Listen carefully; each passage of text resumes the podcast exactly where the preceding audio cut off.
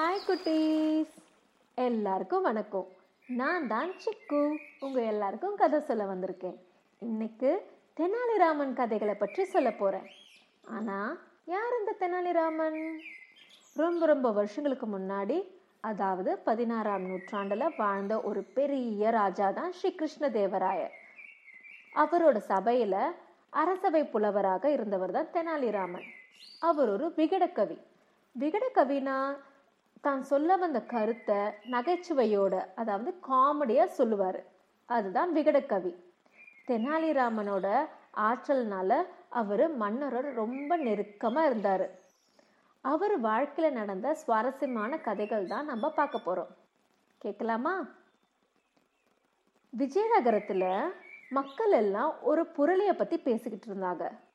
அது என்னன்னா அந்த ஊரில் ராமையான்னு ஒருத்தர் இருந்தாராம்.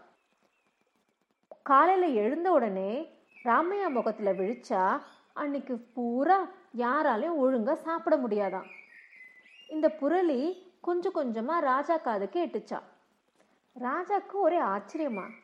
அது எப்படி? காலையில் எழுந்ததும் ஒரு முகத்தில் முடிச்சா எப்படி சாப்பிட முடியாமல் போகும்? நம்ம தானே சாப்பிட்றோம். சரி இதை நம்மளே டெஸ்ட் பண்ணி பார்க்கலாம் அப்படின்னு நினச்சி ராமையாவை அவருடைய மாளிகையிலேயே தங்க வச்சாராம்.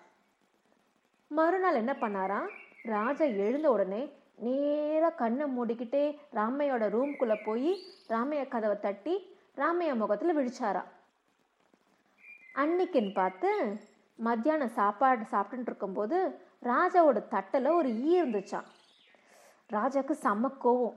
ஐயோ சாப்பாட்டில் ஈ விழுந்திருக்கு. ஃபஸ்ட்டு இதை கொண்டு போய் போட்டுட்டு புதுசாக எனக்காக சமைங்க அப்படின்னு சொல்லிட்டு சாப்பிடாமலே போயிட்டாராம்.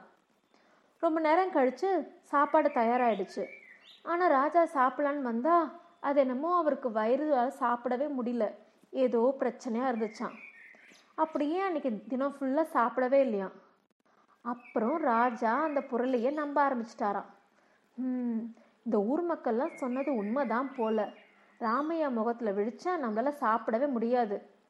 ஆனால் இவரை விட்டு வச்சா நம்ம ஊரில் இருக்கிற எல்லா மக்களுக்கும் இது பிரச்சனை ஆடும் அதனால் அவரை தூக்கில் தொங்க விட்டுடலாம் அப்படின்னு சொல்லி கட்டளையிட்டாராம்.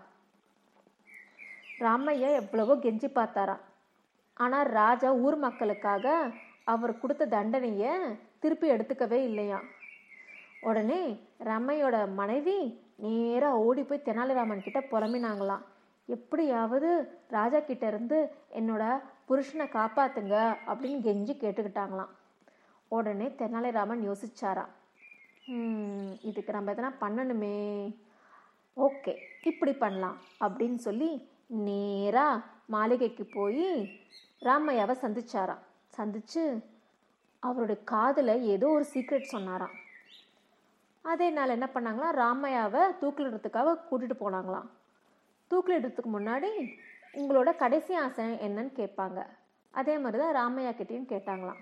உடனே ராமையா சொன்னாரா நான் ராஜாக்காக ஒரு கடிதம் எழுதியிருக்கேன். அந்த கடிதத்தை ராஜா படிக்கணும். எனக்கு தண்டனை கொடுக்கறதுக்கு முன்னாடி அப்படின்னு சொன்னாராம். உடனே காவலர்கள் என்ன பண்ணாங்களாம் அந்த கடிதத்தை கொண்டு போய் ராஜா கிட்ட கொடுத்தாங்களாம். அந்த கடிதத்தில் எழுதிக்கிறது தெனாலிராமன் சொன்ன ஒரு விஷயம்.